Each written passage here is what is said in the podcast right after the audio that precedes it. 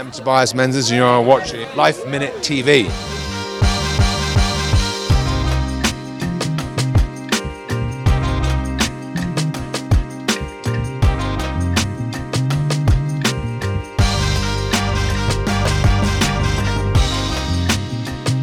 For me, I I define success by my instinct and the experience of the work. And if it feels the way I think it should feel, then uh, then it's successful. I mean, you get good actors and you just got to listen to what they have to say. Whether it's, you know, I don't know what I'm doing here. Can I change this? Can I change that? Or a funny line comes out. I mean, Julia's hilarious. So, you know, we were laughing all the time. And I'm smart enough to know to keep that stuff in.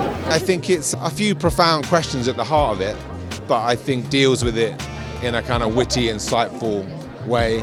I loved working with um, with all the actors, working with a load of ama- amazing New York actors, working with Nicole.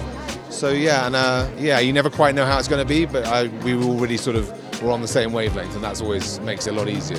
I want them to be moved. That first and foremost, you know, a good tear is really gratifying to me, um, and I, I want them to laugh a lot. But you know, if it if it prompts interesting conversations, I think that would be great.